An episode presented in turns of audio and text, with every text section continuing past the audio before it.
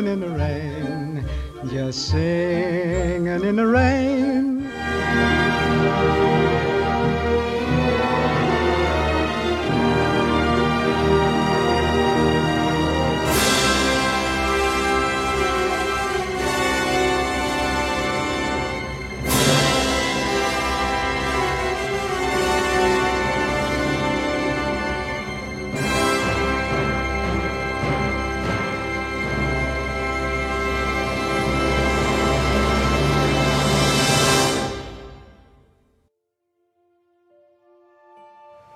欢迎各位来到新一期震荡波节目，我们的节目主要为大家介绍一下最好听的、最新的、最经典的电影音乐作品。我们的震荡波隶属于影乐志公众号 Soundtrack 加个大写的 M， 并且我们的节目在网易云音乐、苹果 Podcast、喜马拉雅、荔枝 FM 上都有推送。如果你是 Windows Phone 的用户，也可以在我们的公号推送内容里找到订阅链接，提交就可以在自带的播客里订阅了。那么这期节目继续是我老孙在开场白，因为大忙人菠菜继续日理万机，腾不出时间。那么今天我们首先来欢迎一下主讲嘉宾 Frank。 大家好。那么我们两个这一次就给大家讲正在电影院上映的《血战钢锯岭》。关于《血战钢锯岭》，相信大家应该在很多的新闻啊报道里都看到了怎样讲这部战争神片的好啊好啊之类的。这部电影的导演 Mel Gibson 在此前也是有几部很出色的作品，包括《勇敢的心》《耶稣受难记》《启示录》等等。那么 Frank， 你对这部作品有什么印象？有什么感觉？说一说。这部作品大家都知道是这个 Mel Gibson， 因为几年前的那个反犹的事件让他这个封杀了好多年，之后可以说是他复出的这样一部作品嘛。那么这一部我觉得就是还是很明显有他的自己的这种风格在里面，比如说表现这种一个人为了自己信仰的东西奋不顾身，然后还有这种他非常常用对这种暴力的展现嘛。对，那么整个下来的话，我觉得片子质量还是非常非常不错的一部战争题材，而且就是很老派的一个战争题材，包括他的音乐也是就是很老派的一种音乐的写法，我就觉得而且呢尤其是联系到这个作曲家之前的一些履历来看，我觉得这一部作品是还是配乐上还是比较不错的。我的话其实就比较不同意关于这个配乐的观点了，就像你刚才所说一样，这个配乐比较老派，然后老派的之余的话，我们能听得到其实就是很多Rupert Gregson-Williams 所在的公司 Remote Control Production 之前其他作曲家的一些那种风格，90年代2000年那段时期的那种动作片风格。所以我的感觉是这部作品就是比较10年前或者15年前的那种感觉吧。不过我们在开始讲这部作品的之前，可以先提一下 Mel Gibson 在之前几部作品里头他音乐是有种怎样的追求吧。像他在一开始《勇敢的心》，他就在跟著名的作曲家 James Horner 合作。其实 Mel Gibson 在《勇敢的心》之前还有一部叫做无脸之人 The Man Without a Face， 这一部就已经是在和 James Horner 在给他配乐了。然后除了勇敢心之外，在他后面写的一部以古玛雅人为题材的一个影片叫做Apocalypto， 启示录，那个也是有 James Horner 来合作。对，很暴力的一部片子嘛。对，而且怎么说呢，我觉得那一部的配乐其实很多是影响到了后面同样是充满这种异域风格的阿凡达的一个风格。耶稣受难记的话，好像当时是和 James Horner 有一些分歧，还是因为这个档期的原因，就是没有找 James Horner， 然后呢找到是 John Debney， 这个我们之前在讲奇幻森林的时候也提过的嘛。就是这一部片呢，就是因为很听这个标题就知道是一个非常宗教色彩非常重的一部影片。那么 John Debney 那部片的也当时是拿了一个奥斯卡的最佳配乐的提名，我觉得很大程度上是要归功于就是片尾，就是耶稣已经受难完成，然后复活的那段音乐就是非常的震撼人心，可以说是用了很大量的人声的合唱，用拉丁语，然后还有找了他一个很好的朋友来做这个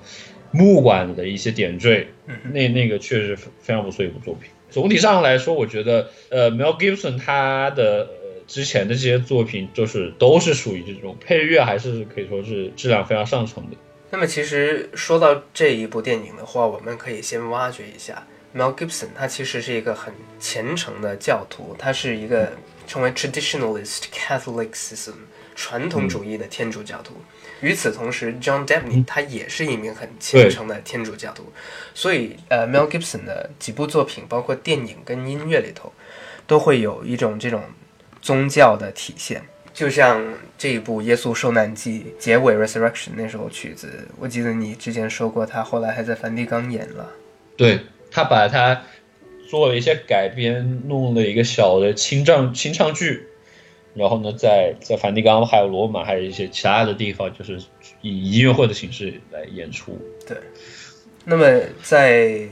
耶稣受难记里头我们能听到的就是 John Debney 他体现了一个很庞大的世界音乐的一个诠释吧，他是使用了10分多那种中东的乐器，像嘟嘟克啊之类，他去体现一个这样的异域的比较古老的，无论是时间跟地点上都是比较精确到2000年前的中东那一边的。我们现在可以就是带着这种，他的创作里头包含了很多宗教元素，其实在钢锯岭里头我们也能看得到。男主人公他就是一个很虔诚的教徒，所以不拿枪不杀人这样上战场。然后其实我觉得音乐里头也是多少有点体现这一种对，这个在我觉得体现最明显的就是在片尾他那个放那些个这个真实人物的访谈呀，一些那个照片的时候，那段配乐里面他用到了管钟这样的一个打击乐器。这种乐器呢，就是一般都是来塑造这种非常神圣，就像大家因为都是从名字就可以知道管钟嘛，就是像一种钟，就像那种教堂敲钟那种感觉，就是塑造一种非常肃穆非常神圣的这样的一种这种感受出来。甚至整个影片的话呢，它的贯穿它的影片的有一个很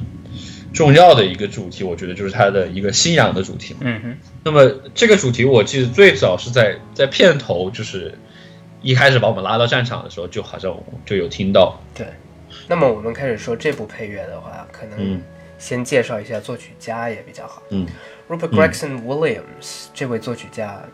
熟悉他的人可能并不多，但是听过 Gregson-Williams 这个姓的话就知道他还有一个哥哥 Harry Gregson-Williams。Harry Gregson-Williams 在好莱坞就是比较名气比较大的一位作曲家了。之前像《纳尼亚传奇》《天国王朝》《怪物史莱克》到最近的《火星救援》，他的履历上就有很多好莱坞的耳熟能详的一级大片，耳熟能详的片子。那么 Rupert Gregson-Williams 他的话，他之前主要的活跃在比较小的电影里头。对，他主要就是他有一个长期的合作伙伴，就是亚当·桑德勒这样的一个好莱坞的这种拍屎尿屁喜剧的这样一个人。就是他和亚当·桑德勒自己，甚至和亚当·桑德勒他的那帮伙伴，什么 Kevin Smith 啊这样一些人，就是关系都特别好。每一部作品都是找他。那么像这样一些作品，大家一听就知道逼格就不高，对吧？对。然后呢，亚当·桑德勒基本上是连续多少年拿这个烂金酸梅的这样的一个人。那么当然，烂片不一定说没有好的音乐，但是呢，像这种，不是很就这种非常不严肃的作品，并且呢，音乐也没有什么发挥的空间，像这种喜剧，所以他之前就基本上一直没有什么很大的名气，引不起关注度。对，哪怕是他之前就是稍微好那么一点点，走了一个狗屎运，接了一部叫做《卢旺达大饭店》，就是讲这个卢旺达大屠杀的那部影片。那部影片呢，也由于导演用了很多这种当地的一些民乐啊，还有一些其他的一些音乐在里面，就导致本来那是一个他可以比较好发挥一个严肃作品，但是呢被这些其他音乐给压过去了。嗯，那么 Rupert Gregson-Williams 的话，也可以说是在近2-3年名头才开始起来。对，第一次的话是 Winter's Tale 冬日传奇。冬日传奇当时是那部是和 Hans Zimmer 合作，是 Hans Zimmer 写了一个主题曲，然后大的部分就交给他来写了。这 Hans Zimmer 就是那个跑路习惯特严重了，人家找了他去写，然后他就好答应了，然后签了，然后不行，我很忙，我给你写个主题，然后剩下的我给我的小弟写。然后这个小弟近几年的趋势就是 Rupert Gregson-Williams， 之前是 Lorne Balfe， 现在是 Rupert Gregson-Williams。 所以《冬日传奇》的话就是 Hans Zimmer 写了个主题，Rupert Gregson-Williams 把整部作品完成了。然后之后其实那一部作品我觉得还是算是还行的一部作品，对于他来说，而且是我觉得是第一部，就是让大家稍微知道哎还有这么一个人存在。嗯哼。然后之后的话，同样的事情也发生了。David Yates 拍《泰山归来》的时候，也是想找 Hans Zimmer 写的，然后 Hans Zimmer 又是没空，然后又推给了 Rupert Gregson-Williams。然后到今年 Netflix 的新剧《王冠》，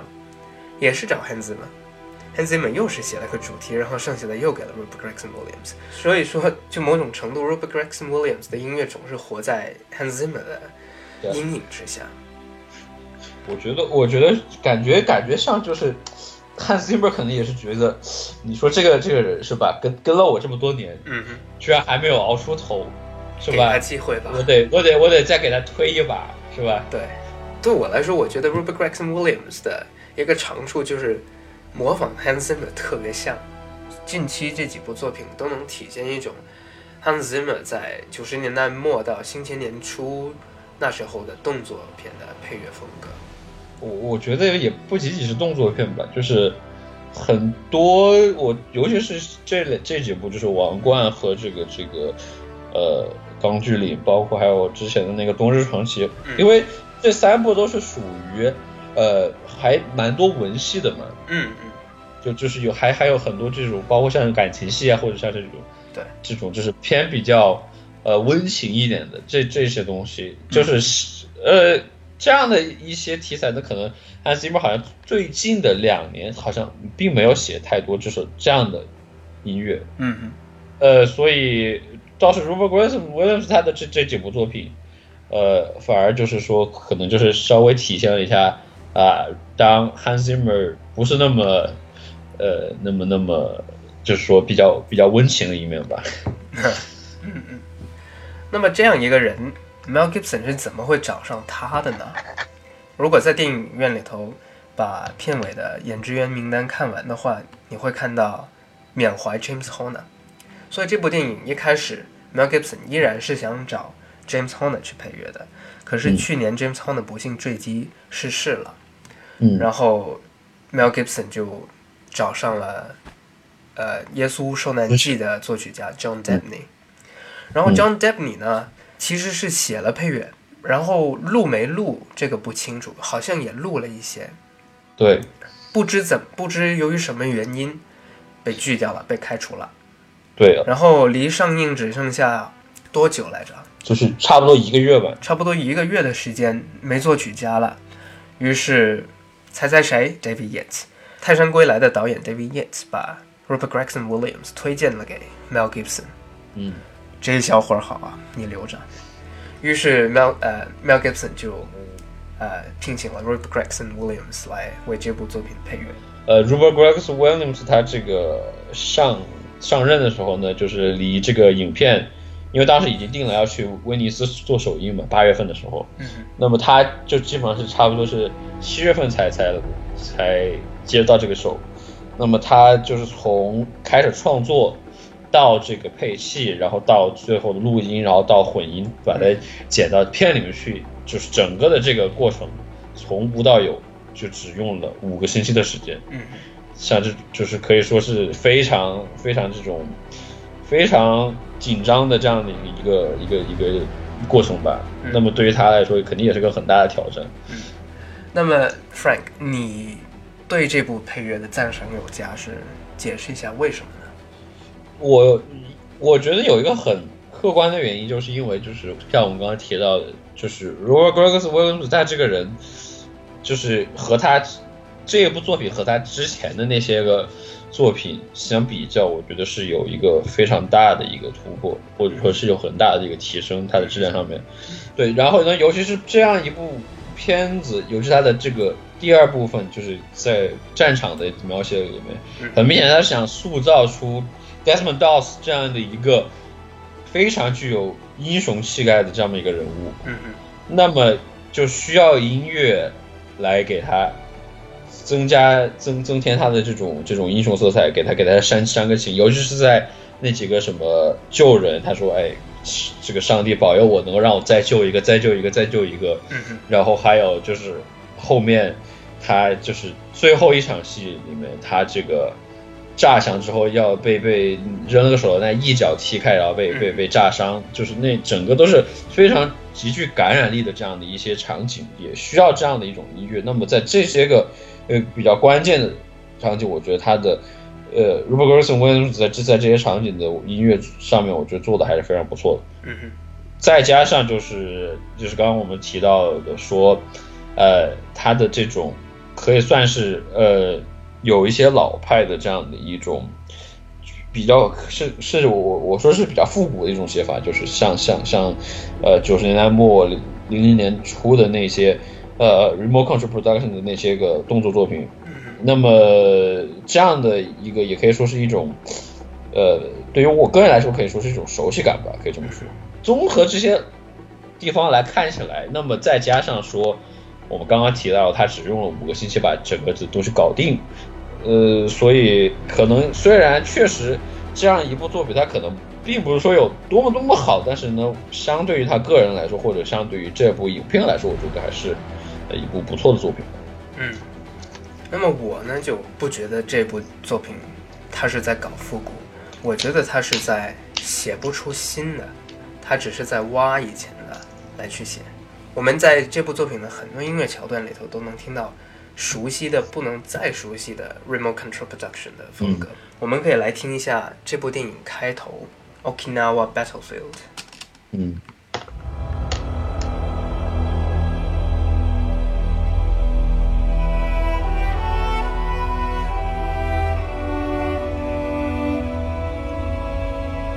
再听听他哥哥的天国王朝，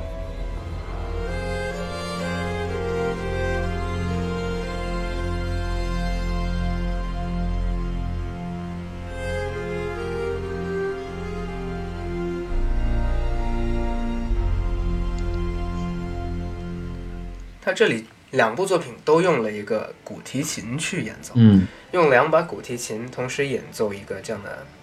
比较忧愁忧伤的旋律，有点战争性的。我在天国王朝里头我十分能理解，因为这个就是也是时间地点都十分符合。对啊，但是到这部电影我就不太理解为什么要这样用。这个我觉得是怎么说呢，很明显这个是一个 temp 导致的结果。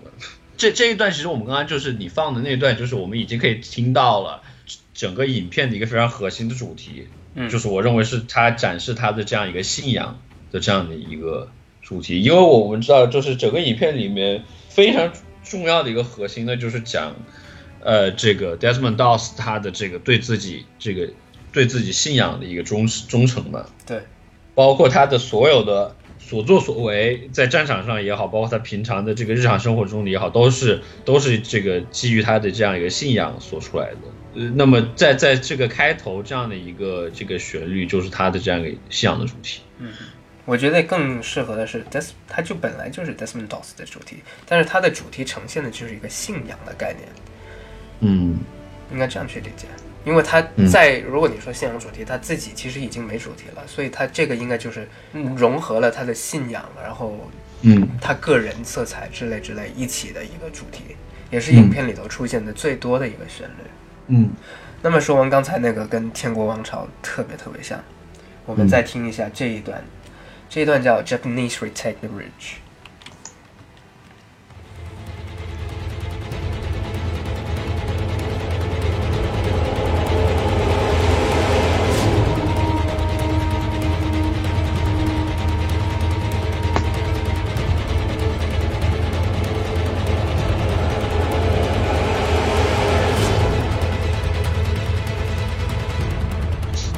这个就是十分典型的，很明显的这种近几年这个动作片，这个里面就是从《盗梦空间》里面出来的那一段吧，Mombasa，对吧？我觉得就有点太像了。我们再听一下 Japanese Retake the Ridge 的后半段。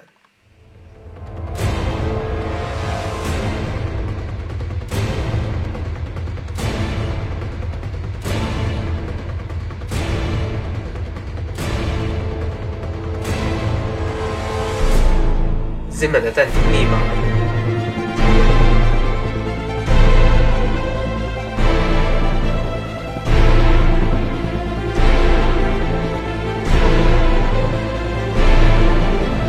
像你之前说的两个，就是我觉得是很明显，就是这种很明显是看不出来的东西。那么就是我因为说还是要考虑到，就是毕竟它这是一个这样赶出来的一个作品嘛。那么在这么短的时间内，你要就是来完成这样一部作品，就是出现这样的一些很明显的，比如说可能会和其他作品有雷同啊，或者这样的一些东西，我觉得这个是可以理解的，因为如果我们看就是其他的一些有发生过类似情况的，比如说最著名的就是《加勒比海盗》嘛，那部就是个非常典型，就是说你很明显你可以从里面看到很多之前，比如说决斗士啊，甚至更早的这什么这个勇闯夺命岛啊，这个黑鹰坠落啊，这样的一些作品，很明显的是在它的一个影子在上面，这是一个例子。然后还有呢，就是像之前这个 Evo Krusniovsky 他写的那部《罗密欧与朱丽叶》，是吧？大家听了也可能会觉得挺不错，但是如果你去听他之前写的那部《倾国之恋》，那么会发现，其实《罗密欧与朱丽叶》很多程度上和这个《倾国之恋》也是很相似的，所以我觉得，而那部作品也是同样是他当时，因为 James Horner 被炒掉了之后，他这个上马也是赶出来一部作品，所以我觉得在这样的一些赶工之作上面，因为本身这种你让炒掉一个作曲家啊，尤其是而且还是在这种很非常晚的阶段，甚至说在电影马上就要上映的阶段，你炒了一个作曲家，本来我觉得这就是一个好莱坞它的一个弊病之所在。那么在这样的情况下呢，去用 temp， 这个是本身是整个工业体系，我觉得是它的一个问题。你刚才说两个例子 ，Hans Zimmer 的《加勒比海盗》、黑鹰坠落、决斗士，以及 Apocalypto 的《罗密欧与朱丽叶与倾国之恋》，这两部作品都是同一个作曲家，一个作曲家他引用自己以前的东西，没有，但是那个加勒比海盗并不是 Hans Zimmer 完成的呀，那部作品可以说是 Remote Control Production 它的一个集体作品，加勒比海盗围绕的所有主题都是 Hans Zimmer 写的。对主题，但是你像这种，我说你，但是你很明显，你像这样的一些处理，尤其是像这种配器和编曲上的处理，这个我觉得你很，因为加勒比海盗你不仅仅是你在编曲和这个处理上面也很像啊，甚至这个旋律上都有些很雷同的地方，对吧？我想说的呢，就是你刚才举这两个例子，它是同一个作曲家的，但是我们说回 Rupert Gregson-Williams， 你说他 temp， 他到底有没有 temp？ 这个是一个疑惑，他到底有没有 temp？ 还是真的自己就是不知不觉就写出这样的东西？第二个，我觉得5个星期这个时间紧张，我觉得不能作为借口。很多作曲家有没有被炒或者没被炒，直接上马，时间都是很紧的。我们随便说几个，《加勒比海盗》那个就不说了，他好像就4个星期。Ramin Djawadi 写《权力的游戏》10集10个小时的只有8个星期，好像。John Williams 没怎么样，只是周期紧。写《星球大战》的《帝国反击战》只用了7个星期。我觉得时间就对于作曲家来说不是借口，在压力下谁都能完成，只是好坏的问题。那么在这部作品里头，你如果说它 temp，我倒不觉得他真的就是在最终剪辑的时候添了这些东西。Rupert Gregson-Williams 他本身写作就十分喜欢去潜意识里去模仿 Hans Zimmer 的东西。我们可以听一下 Hans Zimmer 在他写旋律的时候很喜欢第一个音空下来，然后二三次拍那三个音都踩在拍子上，然后是下行的，就像空着一二三，空着一二三，这样子写。然后我们在他最著名的那一首，你也是你说被 temp 的最多的那一首 Journey to the Line 里头就能听得到，我们可以去听一下这首曲子细细的红线 Journey to the Line。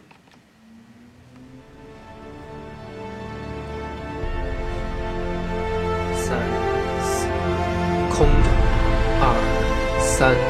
四，空二三四。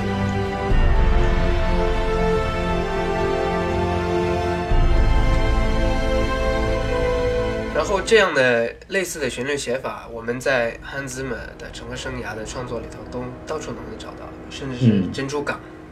对。二三四，空。二三四，空，二三四。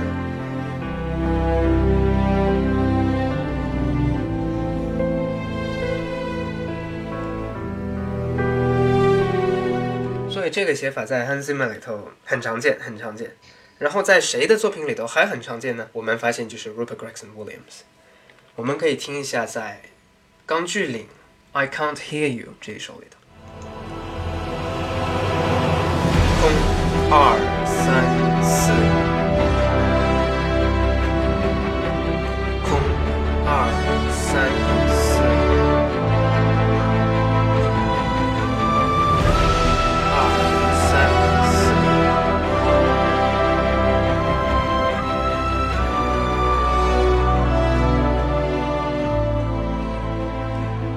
像在这部作品里头，我们能听到这样的使用。如果你说它是 temp 的话呢？Tem 一部就算了，但是 Rupert Gregson-Williams 很多部作品里头都是这样用，就可能不是 Tem 了。我个人的更倾向于就是他喜欢这样去写，他喜欢这样去模仿这个以前 Hans Zimmer 这种风格，或者甚至就是 Remote Control Production 整体在以前的一种写作风格。包括最近的那个 Netflix 的剧《王冠》里头有一段比较明显的也是这样子的。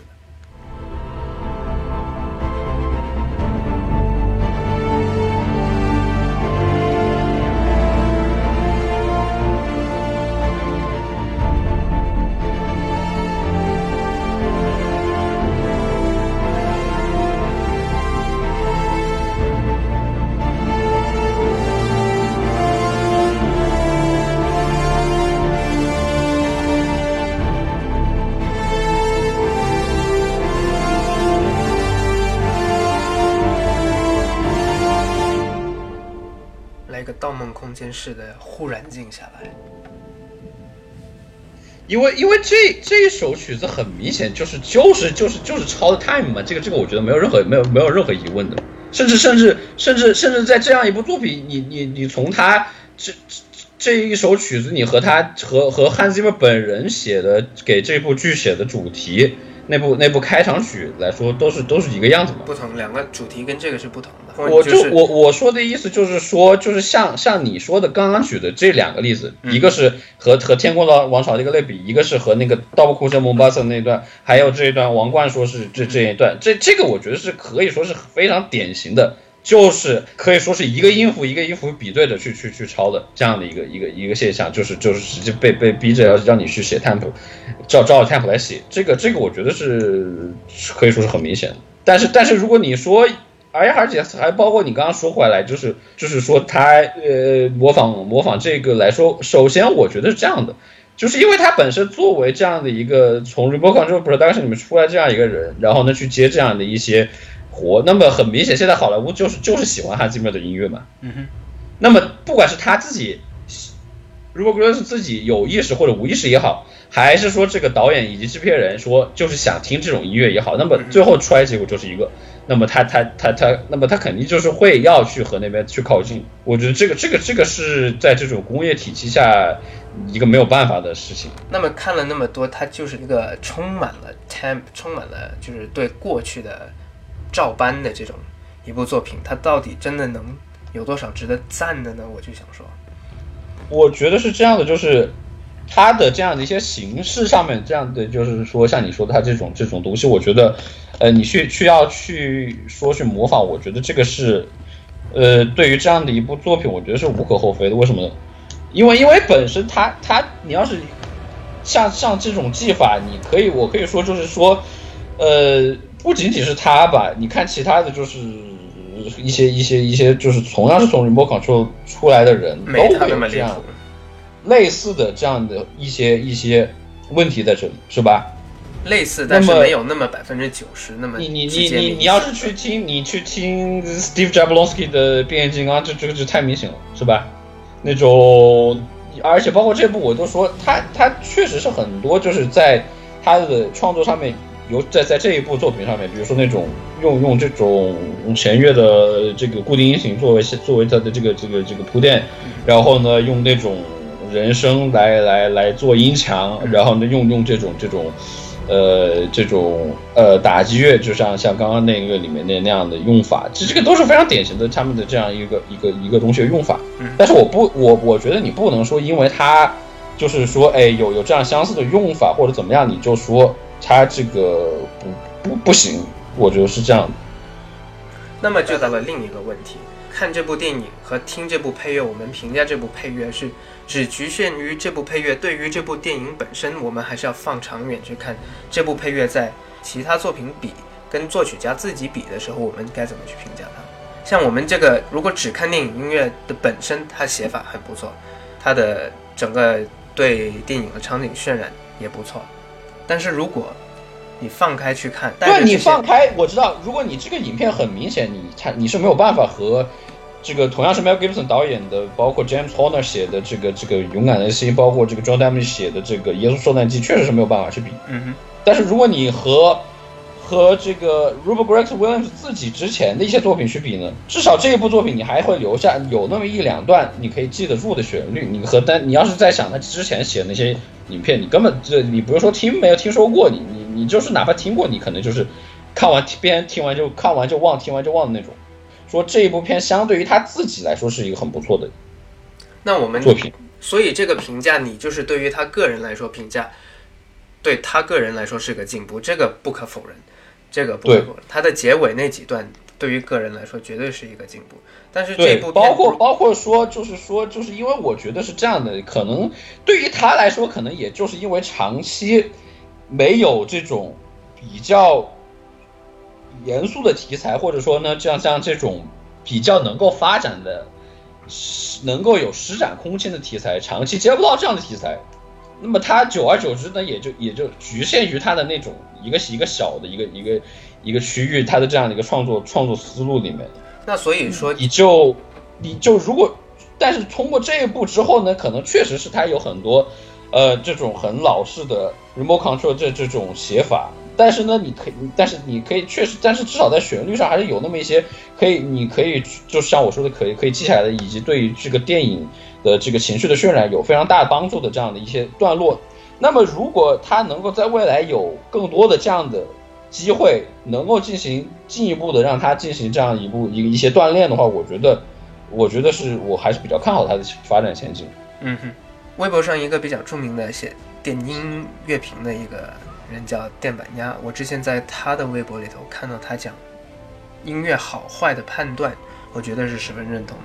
首先他就讲第一点，音乐好听与否得看个人品味，跟首先你得抛开音乐制作的好坏复杂性这些抛开，也就是说如果有别人觉得一秒都听不下去的，你或者会喜欢，这个就是完全看个人品味了。然后到第二点，音乐去判断好与坏也得有一个浓厚的个人因素，不光是个人口味，更在于就是对个人的见识，这个见识就是大概你听了多少歌，你听歌的广度。就他举了一个例子，就是你听 Alan Walker 的 Faded 会喜欢并不奇怪，但是一旦你进入了一个正统的电子音乐世界，你接触了相当数量的电子音乐，就会发现啊 Faded 其实就为什么我当初那么瞎耳朵呢。对于这部作品，我觉得就十分得强调这种去评判。对于这部作品本身，它的确有很多不错的地方去学习。但是如果就是我带着那么多听过那么多以前的作品，然后以前包括作曲家和电影以前的这些东西带着进电影院，然后当那么多轮番的各种所谓的 TAM 或者是以前那种照搬的风格轮番出现，到底这个是对电影有一个贡献作用呢，还是把这些能听得出来的观众把从电影里头拉了出来呢？对我来说是拉了出来，特别是结尾战争那场戏的时候完全是出戏的。对我来说，我觉得我不是很同意你这种观点。就是首先为什么就是说他的这样的一种他会用这种写法，就为什么他会就会用，我觉得如果他我觉得我是这样认为的，就是这样一种非常简单粗暴的写法在目前的好莱坞来说就是一种最管用的写法，最能够简单粗暴的把观众的这种心情给煽起来。哪怕是我觉得就是哪怕如果就是说哪怕就是你可能就是说像你说的确实有见识过一些这个听过很多作品，但是你对于这样的一种写法你仍然会是有一种本能的一种反应。这个写法本身无可厚非，但是你写法这种重复的程度的话就得考虑了。所以这就是为什么我说我还是会强调就是说它的是一个有客观的这样一个因素，就是它是一个非常赶出来的这样一个东西。因为不赶出来的这样一个东西它不仅仅是说一个时间的一个问题，我觉得这个其实都是次要的，更主要的是什么呢，就是你本身你在这样的一个赶出来的东西，那么很明显是因为前面有一个人已经被炒掉了，那么就已经说明的话这个影片的制作可以说已经是接近尾声了。那么如果你是真的是从一开始就进入了这个剧组来给他配乐，比如说一般的这个情况下是在于这个拍完之后开始初剪的时候你进来从 spotting session 开始是吧，先跟导演讨论说哪里要音乐哪里不要音乐，然后哪里要大概是个什么音乐，然后开始去写，然后呢写出来的东西再去不停的和这个剪辑师去配，这么一个过程对吧。那么你作为一个而你如果是赶出来的东西的话，那么在这种就是说你的这个影片基本上已经差不多完成了，那么不可能说我因为你现在你的这个音乐我怎么样来根据你音乐来调整，你更多的是要通过你的音乐去来对这个电影对吧。那么本身你这个时候你自己的发挥空间就有限，更何况你作为一个赶出来的东西，那么这个时候这个片方包括这个导演也好包括制片人也好，他们都会更加的小心翼翼，更加会胆小，不会让你说去有一些非常出格的做法，而会采取一些走保险的做法。因为你们我既然已经因为很明显对于制作人来说他既然已经炒掉了一个作曲家，那么如果你还放手就让你自己想怎么写就怎么写，那么这个这种肯定不可能嘛。那这种限制各种限制都是非常多的，所以我觉得这个才是对他这个最客观的一个因素。所以我觉得在这样考虑到这些客观因素之后，我不会对于他的写作手法上有太多的苛责，而我会主要会去关注他到底有没有留下来一些能够让人留下印象深刻的一些旋律，我觉得这个是他是做到了。其实我觉得我们辩论那么多其实也得不到结果，因为主要的原因就是一个很主要的就是个人喜不喜欢的因素。 Frank 很喜欢，因为其实在考虑到就像你刚才说的那个客观因素啊这样各种因素之下，他写出了这样一部作品很不错，然后再给个人奖励分也 OK。 但是我去评价这部作品的方面的话就跟 Frank 不一样，我是可能更去考虑一个自己在电影里头然后以及在跟其他作品纵观的话去考虑的话，你会发现它其实就有很多各种重复的或者口水泛滥的那种元素。对于我来说感觉就有点音乐上有点过火，那可能对于某些人来说它其实就恰到好处，这也其实就很强程度上的都是基于个人那个口味因素而决定的。然后不过讲到这部作品里头音乐比较强烈比较惹人注目的话，我们可以想就是关注一下一个，就是虽然说是跟天国王朝时代太像，但是开头那个主题的话它在影片里头有不少的出现，特别是在他最后救人能救一个是一个的时候，这个 Desmond Doss 的主题就再次很宏伟的呈现出来，我们可以听一下。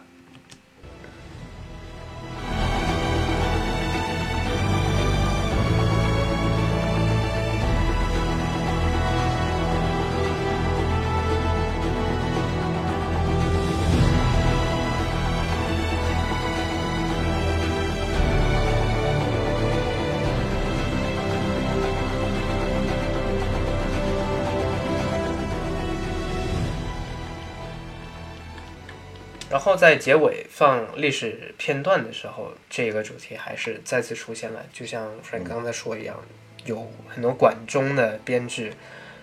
应该是一个最宏大的呈现，给影片画上一个完美的大大的圆圆的句号。我们可以听一下。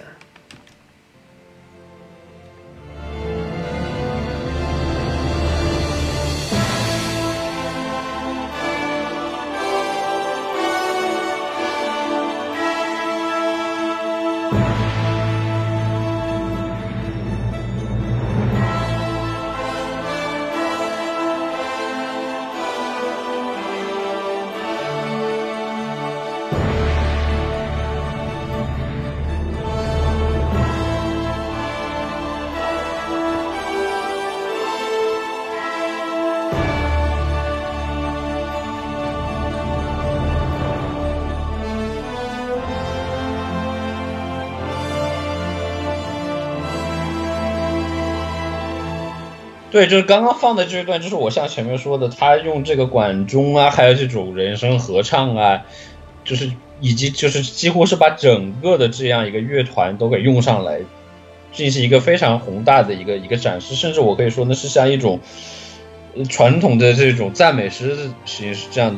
一个做法，就是非常充满了宗教的意涵，以及给大家塑造一个非常高大的这样一个英雄形象出来。嗯。我相信在电影院就是看到全片看完，然后最后到这里，这个可以说是把整个影片的这样的一个一个情感推到了最高潮。嗯嗯。然后除此之外的话，如果说影片里还有别的就是比较强烈的旋律主题的话，应该就是之前说那个这跟 Journey to the Line 很像那个空234那一个。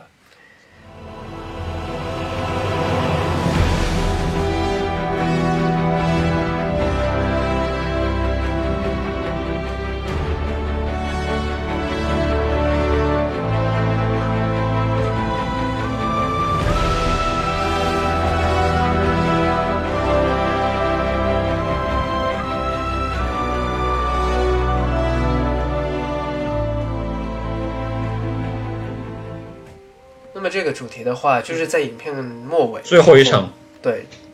战役的那个战争戏。对，那么这个主题主要的就是使用的情况就是展现他的个人的勇气，在战场上的勇气吧。对，然后他还有在影片还有一个地方出现，就是在最后一场战役里面嘛，就是大家印象应该会非常深刻，就是那个日军投降诈降，然后呢丢了个手榴弹出来，被他一脚给踢开。嗯，这一段，而且实际上这一段还是竟然是真的，当时就这样发生，甚至的还是更加真比更加其实这个更加看的更加神奇的一段故事。那么踢手榴弹的时候，这个勇气的主题大概是这样子的，加了一点点尺八，好像是。嗯。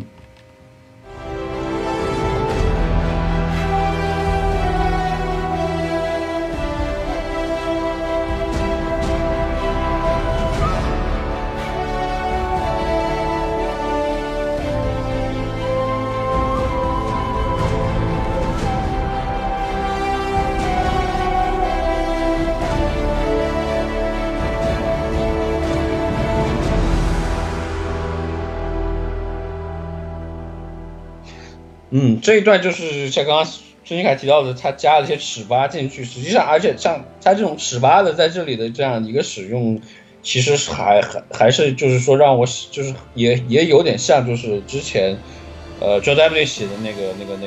耶稣受难记里面的一些这种木管的一些吹奏的使用，做这样一些点缀，然后来增加这样的一种悲壮的气质嘛。其实话说回来，这部影片除了我们刚刚就是争了很长时间的，就是他对于 Hans Zimmer 甚至说其他的 Remote Control Production 的作品的这个模仿，或者说那些作品对他的影响，其实我觉得不仅仅是这样的一些因素的影响，尤其是在影片，因为大家很明显，这部影片可以分为两个部分嘛，一个是这个他上战场之前的这个受训练呀，然后以及一个这个谈情说爱啊那些部分嘛。然后还有一个部分就是战场之后的上战场以后的这个部分，其实在上战场之前的那部分我不知道，就是孙一凯你有没有感受到那一部分的音乐，我觉得其实反而是有很带有很强 Thomas Newman 的风格。比如说那段第五首专辑里面第五首 Climbing for a Kiss， 就是里面用的那种比较细碎的那种一些旋律，然后再加上这样的一个吉他呀，这样的或者这样的一个写法，我觉得是和很多 Thomas Newman 的那种文艺片的写法是很像的。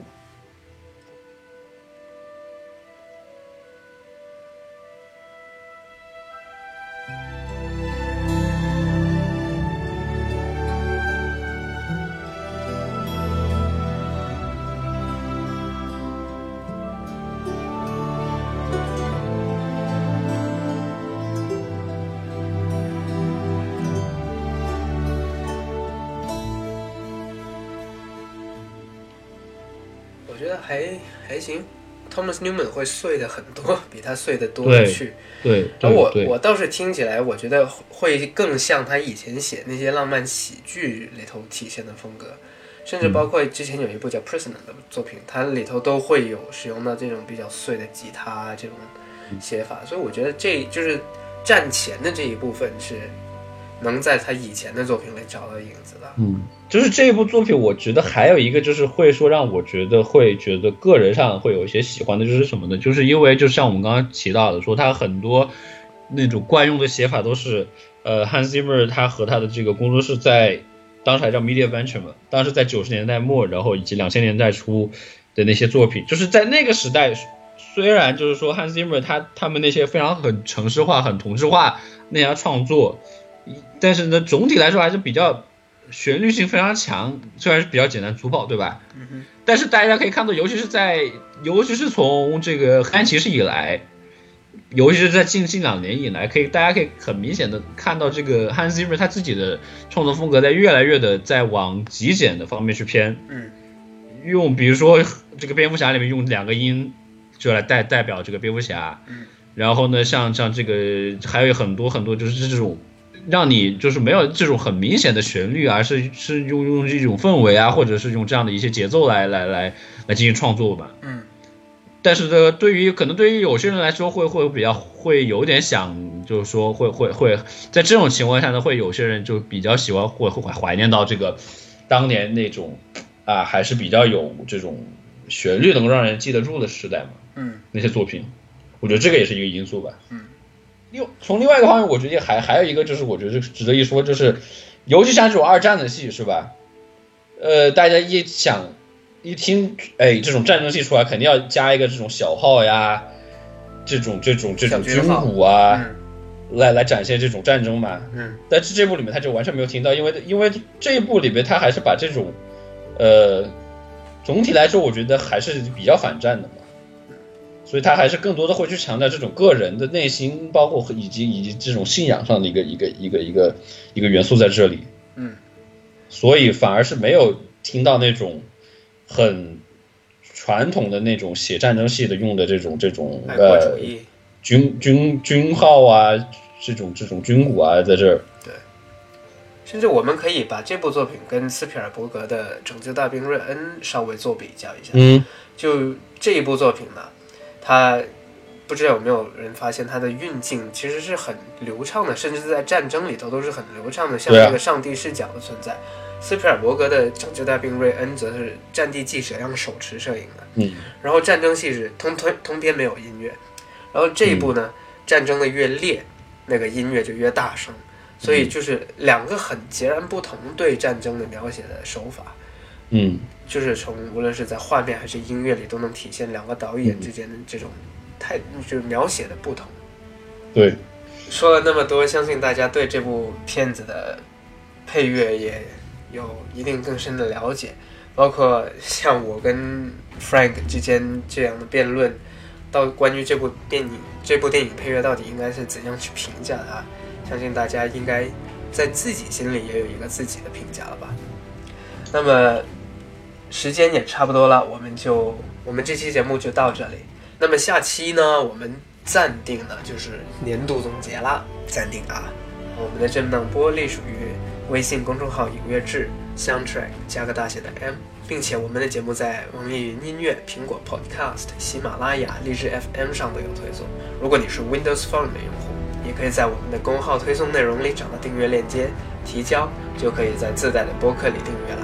这期节目就到这里，大家再见，拜拜。